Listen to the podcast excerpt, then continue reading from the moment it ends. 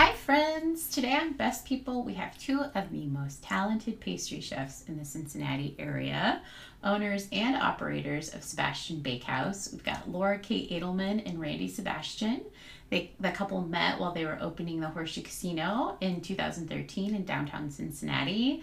And then after a few years here, they decided to move back to Randy's hometown of Las Vegas, Nevada, where Randy took on the role of executive pastry chef for Caesar's Palace, and Laura Kate was the executive pastry chef for Chef Nobu, Nobu Matsuhisa at Nobu Las Vegas.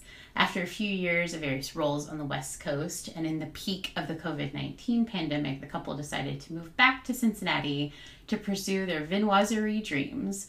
And voila, Sebastian Bakehouse was born from a pop up to a brick and mortar shop. Um, they're here today to just chat about you know, some of their culinary journey, some earthly delights. Julia Child once said that people who love to eat are always the best people. I couldn't agree more. I'm Haley Forney, and you're listening to Best People, the podcast.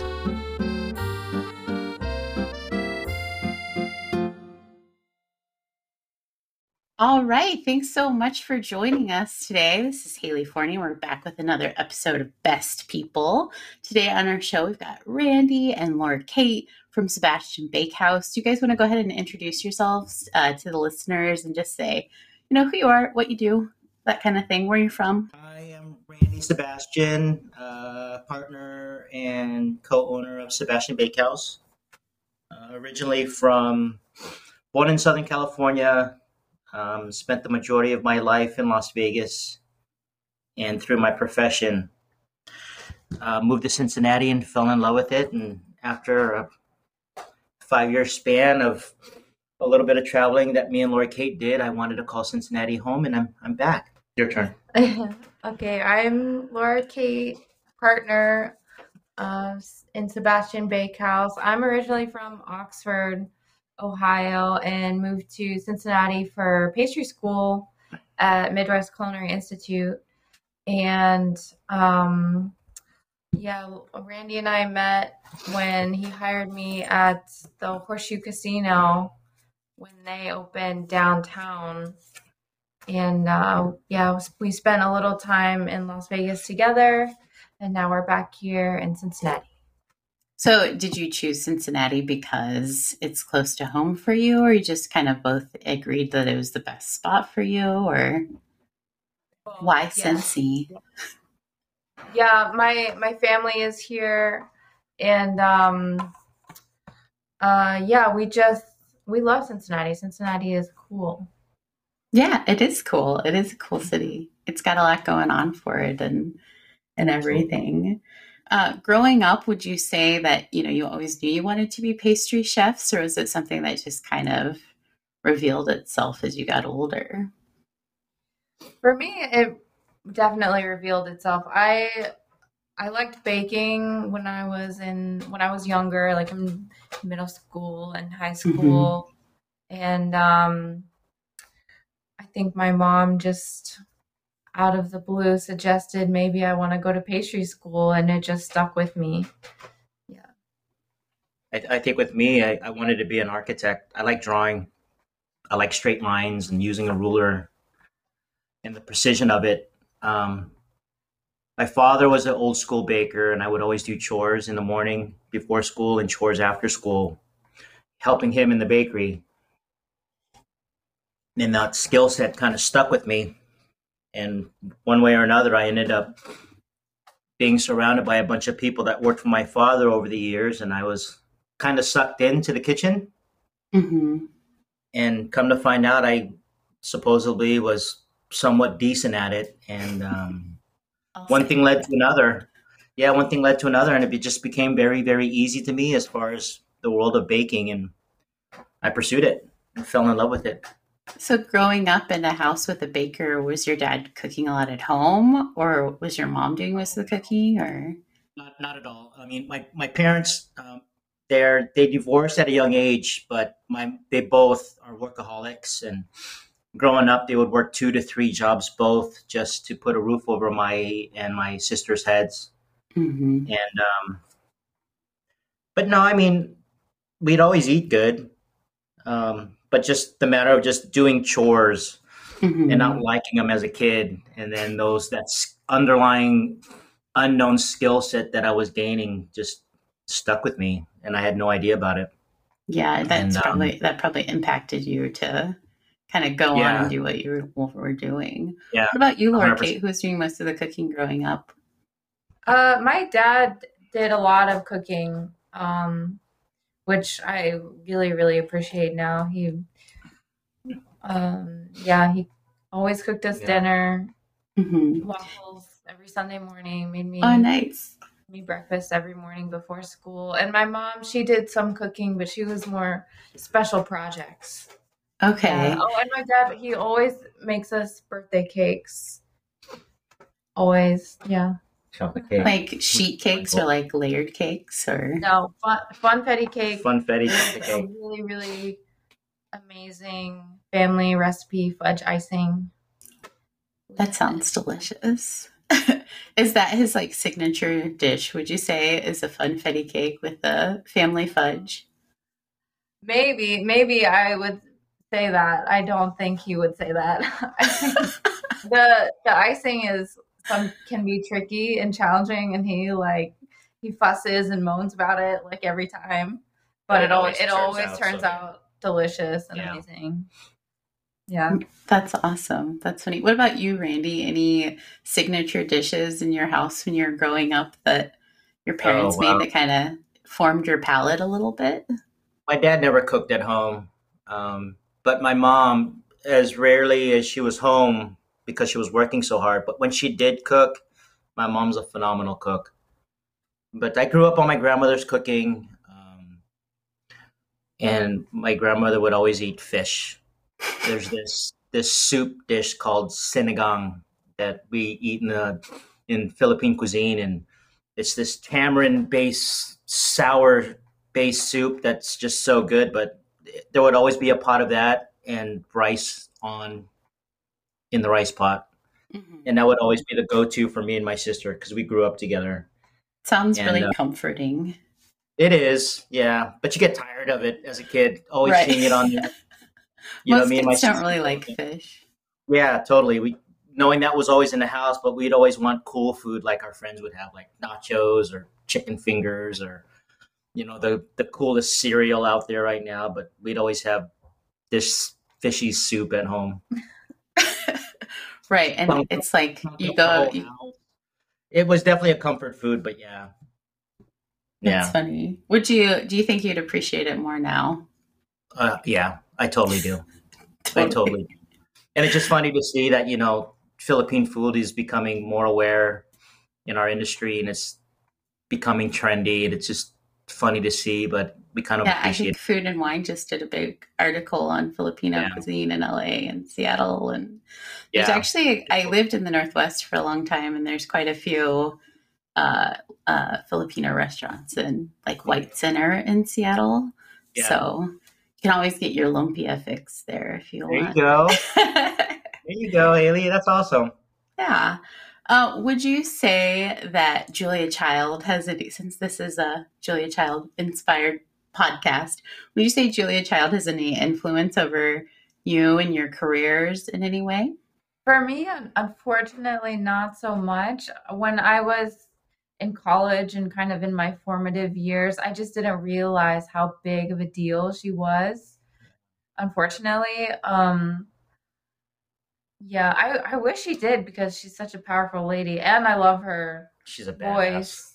Um, I know. Yeah. Have you guys watched the HBO show on HBO? We probably don't have time to watch TV because you're always Oh. baking, but not yeah. What I didn't know there was one. I didn't it? either. What is it called? Yeah, the premise of it, it's called Julia, of course. And the premise of it is she's starting her television show in the Boston area. So it kind of picks up where the movie that was made about her life like Gotcha. left leaves off. So but it's it's good. Check it out if you haven't. Yeah. Um, one of my other standard questions that I ask everyone is if if, if fragrances are like as a coffee person, fragrances are really strong for me. So a scent can really bring back a memory.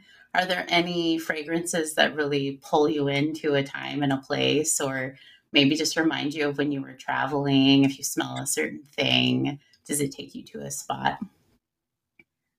Uh, nutmeg for me. When I smell freshly grated nutmeg, it always reminds me of a dish uh, my parents would make. We just called it mostaccioli, like the pasta, but Uh-huh. they they cooked it with like a spicy Italian sausage and a butter white wine sauce. That was that was our special dinners, and it had a lot of nutmeg, and it was like a favorite that of my good. sister, my sister and I. Yeah, so that always brings me back. Yum. I think maybe the scent is caramel. Mm. I, I love caramel. Anything caramel based. Florentine. Yeah, I grew up. My father would come home from working in the bakery, and for some reason, I loved raw Florentine cookie batter, raw, and I would eat logs of it. raw. So my dad knew it, and he would purposely bring. There would be rolls of this Florentine, kind of like an icebox cookie that you would roll and freeze and wrap Mhm. up. So we'd bring a roll home, knowing that would be my, at a young age, guilty pleasure, and I would eat the hell out of this raw cookie batter. But it was so caramely and nutty, and the candied fruit in there. I, and ever since that day, I just, yeah, Laura Kate will tell you, anything caramel based, I will, I will eat it. Do you still make Florentine for yourself? No, no, it's coming. We we've definitely thought about it. Yeah, I, I, I want to int- introduce it somehow, some way, with some cool story on it and, and a cool kind of croissant kind of a thing. Yeah, it's Yeah. work in progress right now. Cool. What would you say is the most challenging thing that you've ever baked? Hmm. Like, what's been your most difficult project? Other than, of course, running a storefront. Like, that's got to be hard. Yeah. That's the biggest beast I've ever taken on. But a specific thing, Hmm. I had a hard time thinking of something. The hardest thing. I don't know. I, I think to me, I think pastry comes pretty easy to both of us. I think it's more just orchestrating a big production of something that has a ton of moving parts in operation, maybe. Not so much making a specific pastry or dessert or bake component, but Yeah. maybe just putting it all together on one busy day. Maybe it's more Mm-hmm. of just, you know, we have a um, a huge event and we're feeding forty thousand people that work for Amazon, and they have a big, huge gala dinner event for their last event. Um, I think our time in Vegas, um, for the most part, has made this transition somewhat easy Mhm. a bunch of moving parts and a bunch of people looking up to you for direction and leadership and you know what's next or what do we do here and i think that has helped tremendously with this path we're taking on right now Definitely. Yeah. Do, do you want to talk a little bit about your time in Vegas? I know that Laura Kate, you worked with Chef Nobu, who I listened to some of the like just different interviews with him, and he seems like he's really relaxed. And I wonder if that's just for the interviewer or if he's actually, you know, an actual chill guy, as they say. Um, from my little interaction with him, yes, he was very calm, like a very centered person. But I Mhm. didn't I didn't work with him much because, you know, he has restaurants all over all the over world. the world. Yeah. Yeah, so um he would, you know, jet in and jet out for special events. Um yeah. But um really the the room chef I worked with uh, at so Nobu is inside the casino, Caesar's Palace, and um so there's a executive chef for that Nobu. His name was um Chris. He was very very talented. I got to work um closely with him and I learned so much from him. Um not uh, not a a lot about specifically pastry, but um about managing people and um, how to put a dish together um, that harmonizes with the rest of the menu. Yeah. It was What a about really you, Randy? Any uh, standout moments at in Caesar's Palace for you in Las Vegas? Or I guess you had quite the career though.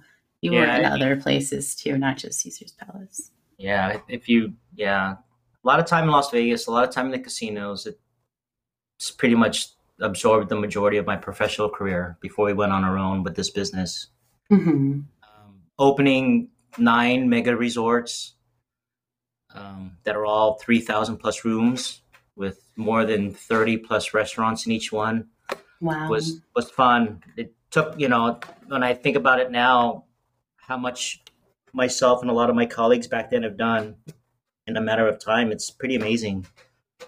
Um, you know, and to come from a state of the art pastry kitchen with like 150 bakers in there to doing it with just now just Laura Kate and I trying to push out a thousand pastries on a Saturday morning the hard way is it's totally day and night but I I appreciate it so much more now than before because back then it was more of a production yeah.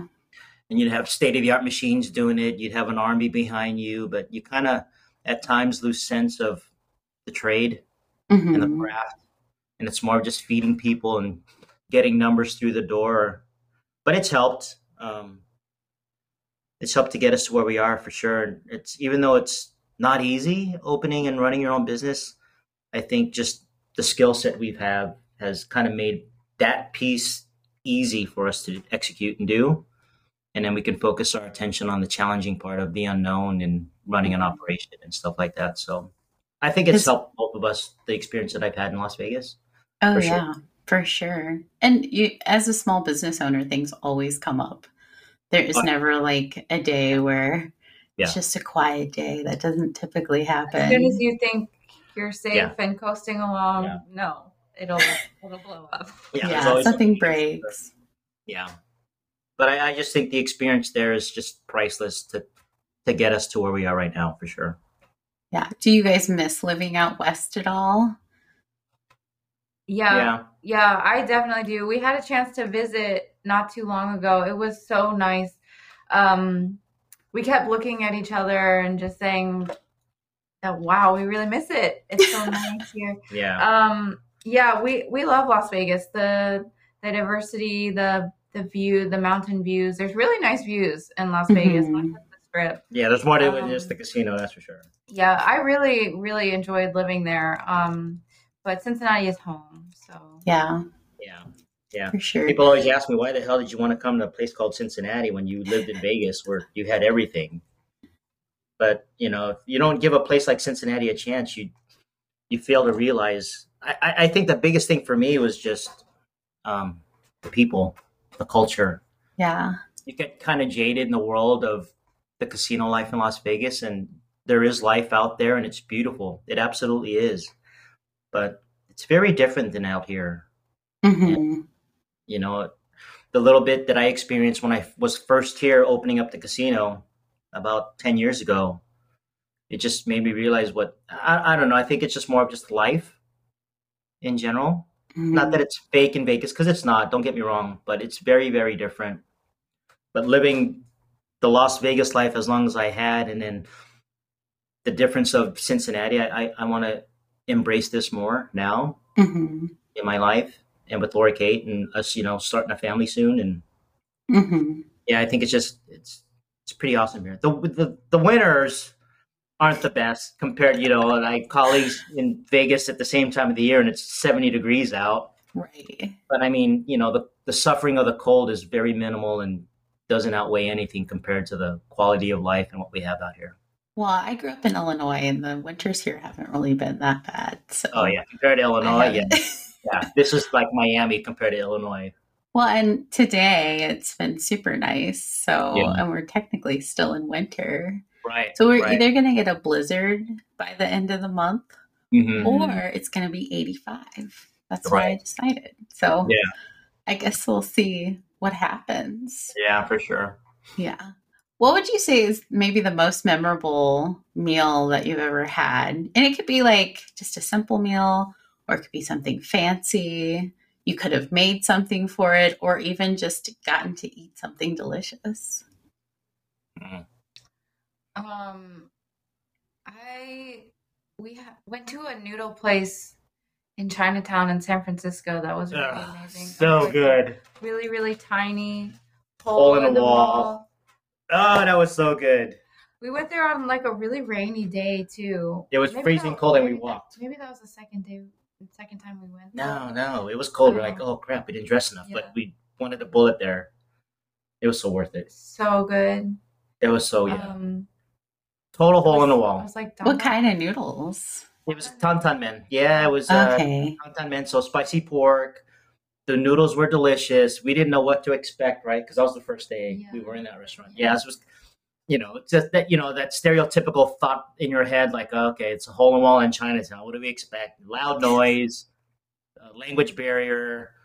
You know, the the the dining room is also the storage space for all of their to go ware. hmm So we sit down on this kind of sticky table and look at this menu that hasn't been cleaned in weeks, but we ordered this bowl of we both ordered the same thing. Yeah, Oh, it was so good. amazing. Yeah, that was kind of that hit the soul right there, I think, for both of us. That was probably the, one of the most memorables recent Yeah. recently, yeah. Yeah. Yeah. I'll agree to that one. That was that was pretty delicious. You have Randy's endorsement on that one. Yeah. Have you guys ever been to the Paramount Hotel? I'm sorry? Have you ever been to the Paramount Hotel in San Francisco? No, we never went. Because they have a tiki bar inside their old pool. They they changed it, I think, in like the 1930s or 40s, and they have. It was the best shumai I've ever had in my life. Like, and I was like, eh, this is going to be touristy, whatever. We're gonna go, and I thought it that it wouldn't be good food, but the food was actually amazing. Yeah. And all the barware that they have is all from the 1940s. So they have to like go out and continually find it and source it when people break things. Anyway, if you're ever in San Francisco, go to the Tonga Room. It's really, really cool. I love San Francisco. Definitely be on our list. Yeah. we had a brief stint in San Francisco. I took on this job. Corporate America got the best out of me, and I begged and pleaded with Laura Kate for about three months about how disappointed and I wanted to get out while we were in mm-hmm. Vegas. So I took this position for this small startup company, and it, it moved us to San Francisco. And um, we were in a good place where Laura Kate could take some time off to press reset. So she spent time that she went back and forth with visiting mom and dad here in Ohio for about a month, and then came back and stayed with me in San Francisco while I was on this job. But I mean, the experience as a whole in San Francisco was was pretty awesome. So this was what 2019, maybe 2019. I took this job. I left corporate America, we packed up our bags, and we stayed in this small studio that was no more than 300 square feet. It was tiny. And it was a million dollars. Yeah, yeah, and it was three million dollars a month in rent. Um, so we stayed in this small little space, but the city. I mean, the homeless piece kind of sucks when it's all over around you in front of your face and all, but the food and the restaurants and the culture and what San Francisco has to offer, we didn't have Mhm. enough time to spend in there. And then I was working like midnight or two o'clock in the morning till 10 or 11 o'clock the next day. So I came home in a beautiful day and I had to go home and sleep. Laura Kate's wide awake, so she's, you know, exploring little parts of the city and the mission here and there. But the little times that I did have time and we walked around and checked the beaches, checked all the neighborhoods, spent time, a lot of time in the mission and just walking the streets and in Chinatown Yeah. all the little hole in the walls there and the restaurants there. It's, the food's amazing. It is. And you and the nice thing about being in California is so much of our food is grown in California. Yeah. So the produce is just fresh. Right. That just changes everything with the ingredients and, Right. And all that stuff. So yeah. That was it was a great experience out there. But I, I just made us appreciate more about food and just quality of life and just don't get Mhm. inundated with, you know, how work at a job and or a supervisor can suck up all your time mentally and physically. You know? Yeah, you got to have a work life balance. I think during the pandemic, a lot of restaurant people really started to realize that, you know, that Yeah. I don't like it's changing. Things are changing. Nobu is closing. So, Yeah. all that kind of fun stuff. So I think it's it's kind of helped the industry, but it's also kind of hurt because you know just the adapting and the Yeah. change is kind of hard for a lot of people to do, us included. It's like a Mhm. era, I Yeah. think, for for the industry. So just finding the right you know mix of you know how much can you actually push an employee of yours, but then also understand and and be empathetic with life and Mhm. family time has been I don't want to say a hard challenge, but just eye opening. yeah, how you how you think things through and what a true demand is compared to what a demand thing in the past is. Yeah. I think it's, it's going to be good. I think it's going to be better. I think so too. I think that the industry, the food industry as a whole, learned a lot of valuable lessons and Yeah. uh, especially small businesses, you know, if you're out because everybody on the team has COVID and Yeah. you have to close, maybe instead of, you know, you also need to take those break days. You need to take those staff enrichment days and those development days too. And a lot of people weren't doing that. They were just, you know, go, go, go, go, go. So, Yeah. And that that's that's that was my whole life is go go go go go. It's so easy mhm. to fall into. It is. Laura Kate does a good job of you know cracking the whip and saying, "Dude, stop, pump the brakes, live life, look at me, blink." You know, she does a good job restraining us as much as she can, and sometimes it's kind of hard for her to hold me back. But I, I, I truly appreciate her recognizing that we need to like, you know, doesn't necessarily have to get done today, but we'll get it done tomorrow. Yeah. You know, balance, Randy. it is. Balance. It's hard. It really, really is. But I think uh, God, Laura Kate has found a way and a formula to control that out of me. Thank goodness. Way to go, Laura Kate. Way to keep everybody on track. You did it.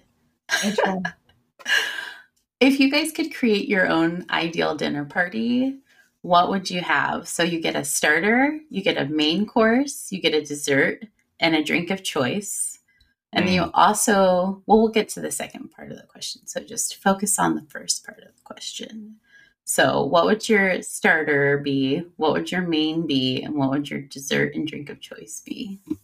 And you can each have your own. Doesn't have to be a The ideal collective decision.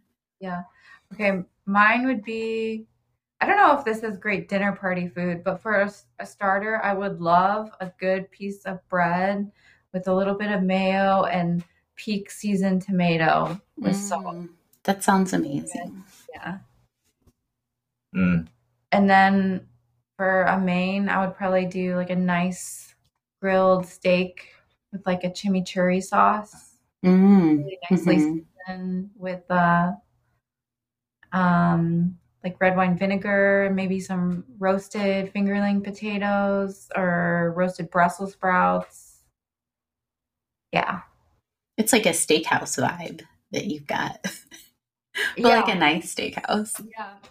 Which is surprising because I was vegetarian for many years. Oh, really? Yeah. But now now I I can appreciate meat and everything it brings. Is that my fault? No.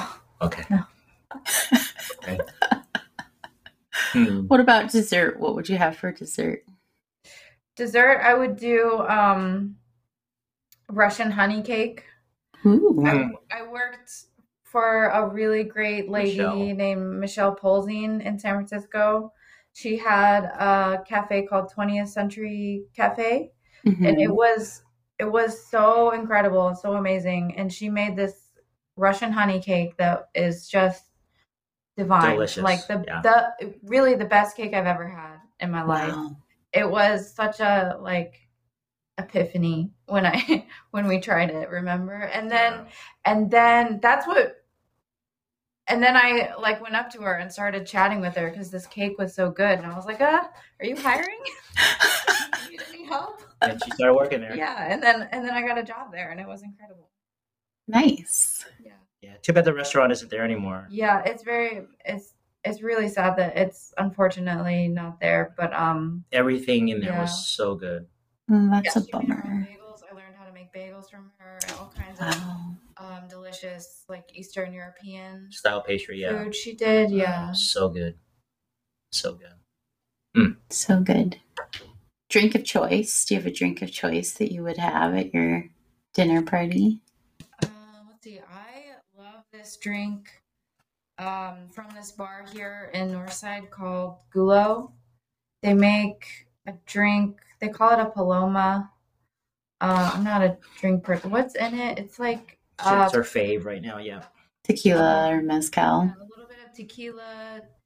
Um, is it squirt? Like the soda? Yeah. They put a little bit in there and um, Tajín on top. If you close so your eyes, good. it's kind of like a refreshing, yeah, like a really light, light fruity margarita. margarita. Yeah. If you were to close your eyes, yeah. but she loves it because of the Tajín. I think. Oh, yeah. Laura Kate is a sucker for anything acidic. Times ten. I mean, I like You had a acidity, bottle of vodka or vodka, a bottle of vinegar on the table that she liked. She could literally drink it if she wanted to. I, I literally. you would though. I like. She I like- loves anything sour. We were at um, Hart & Cru Yeah. the other night. This cute little wine bar in Pendleton, and they gave Mhm. us some bread and a little bowl of nice red wine vinegar. I was like, yes, you understand me. Yeah. You're speaking your love language. Yes. It's funny. What about you, Randy? Starter, main, dessert, drink of choice? You, when you ask that question, a, a lot of comfort foods come in the Yeah, you can go comfort food route. Like barbecued. Uh, um, I don't know. I mean, that's kind of a. I, I appreciate anything done well. I really do. Mhm. Um, but it might sound kind of bad, but I would. I, I'm thinking more of just Filipino food because I don't eat enough of it as it is. Becoming a Eating food that I grew up on, so I'm as simple as lumpia or some some some barbecue sticks. Um, I just just think about barbecue. Uh, growing up, my grandmother made this this stew dish called kare kare, which is a peanut based stew with um, pork. Oh my god, it's so good. Some a little bit of that over a full bowl of rice. I'm good. Um, like an appetizer wise, yeah, like lumpia, something fried and crunchy. I'm a, hmm what do you call it? That's my weakness. Anything fried, Mhm. like fried chicken, chicken wings, pork rinds, stuff like that. Just stuff that I grew up on. Dessert wise, it's simple. It's ice cream. Ice cream. Anything ice cream. I love ice cream too. I love making ice cream. I, I really, really do. Um, maybe some just a good old big bowl of really, really good vanilla ice cream and a ton of salted caramel sauce. That sounds good. Yeah. So your next venture will be ice cream shop? You never know. You never know. The place that your storefront is in, they had ice cream for a I little I know. Yes, yeah, yes. that's what Yeah. we were told. Yeah, and a lot of kids in the neighborhood. Oh, this isn't the candy shop anymore. you know, we we get that all the time. But yeah, yeah, you, it's in our future. To what capacity just yet? Some sort of frozen component we're definitely going to have in the in the future of Sebastian Bakehouse for the Cool. community of Cincinnati. Well, I look forward to that. Okay, so the second part of my dinner party question is who are, is coming to this fabulous dinner party that you're hosting? Mm. You can invite anybody. They can be friends, family, they can be like famous, dead, living. It, the world is your oyster. I, my first instinct is to say all of my extended family because I never get to see them as much Yeah, as I want. I would say the same. Um, yeah, on both my mom and my dad's side, and um, and like family friends, um, that I grew up seeing but don't get to see so much anymore. Um, yeah, and of course, I would love all my friends to be there. Of course. yeah. It's just a big party. I would say the same. Extended family, cousins, aunts, uncles that I haven't seen since I was growing up. Kind of lost track with them just with the profession and leaving Las Vegas and them going overseas and abroad. Definitely just extended family. Friends, I could see them later. I think it's more of just a family thing for me. You can always see your friends Yeah, at for sure. some point. Yeah. We'll cross paths again. Yeah. For sure. So, what's a great way for people to get in touch with your work? I know you guys have an Instagram. It's at Sebastian Bakehouse, but is Mhm. there any other things? Do you guys TikTok or Facebook or any of that stuff? We've, Don't don't do TikTok yet. yeah, that's coming. We don't do TikTok We yet. wanna- uh, we're we're definitely very active on Instagram. All of our announcements, the most up to date information is always on our Instagram, and then and the same the same stuff on Facebook. Yeah. Our website. And if people want to, oh, sorry, go ahead. And the website We try to keep the website as active as possible, but we're managing that and we find as much time as we can to do it, but we're kind of falling behind on that, especially with the new menu. Um, yeah, your March menu is out this Yeah. weekend. out this weekend. Mhm. Yeah. But we've got a couple things working behind the scenes. So, yeah, as elaborate as we wanted to do March a couple weeks ago, it's still some great changes that we're going to have fun with. Mhm. Um, but yeah, we're, we're definitely working on some things. We have one thing I know people are going to be so excited about in March. It's yeah, we should Yeah. announce it tomorrow. Yeah, we're gonna finalize the stuff for for the video tonight. Yeah, because a ton of people have been asking for this one thing. Yeah, Well, Yeah. nice. So that'll be coming soon. Yeah. Stay tuned. Follow along on Instagram. yeah. But ways to get a hold of us, um, other than you know our social media feeds, um, you can email us at sales at sebastianbakehouse.com, info at sebastianbakehouse.com, um, or even just the simplest things, or just giving us a phone call. Yeah. Or swing by the shop on a or swing weekend. by the store. Yeah, You guys are there. And what's your address just for listeners in the Cincinnati area? It's six eight four six Wooster Pike Yeah. in um Mariemont. Mariemont. Yeah, Yeah. the Strand. Yeah, it's in the Strand and it's next to uh, Rune Juicery. They just opened today. Yeah. Yeah. Some And then, two really good guys own that place. Yeah. I, I chatted with them a little bit. They're super cool. oh, and then nice. a really, really, then a really cool toy stores a couple doors down from us as well. Toy store. There's a really nice charcuterie place. That whole area is really nice. Yeah, the whole area is nice for sure. Well, awesome. I love having guys in the neighborhood. It's so convenient for me.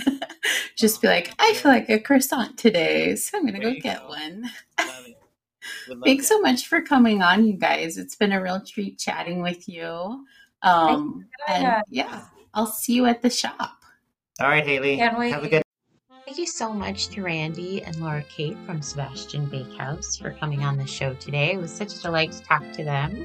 And I hope that you'll follow along with their adventures on at Sebastian Bakehouse on Instagram. You can also, if you're in the Cincinnati area and you want some tasty pastries, they're open um, on Saturdays and Sundays. On Saturdays, they open at 8 a.m.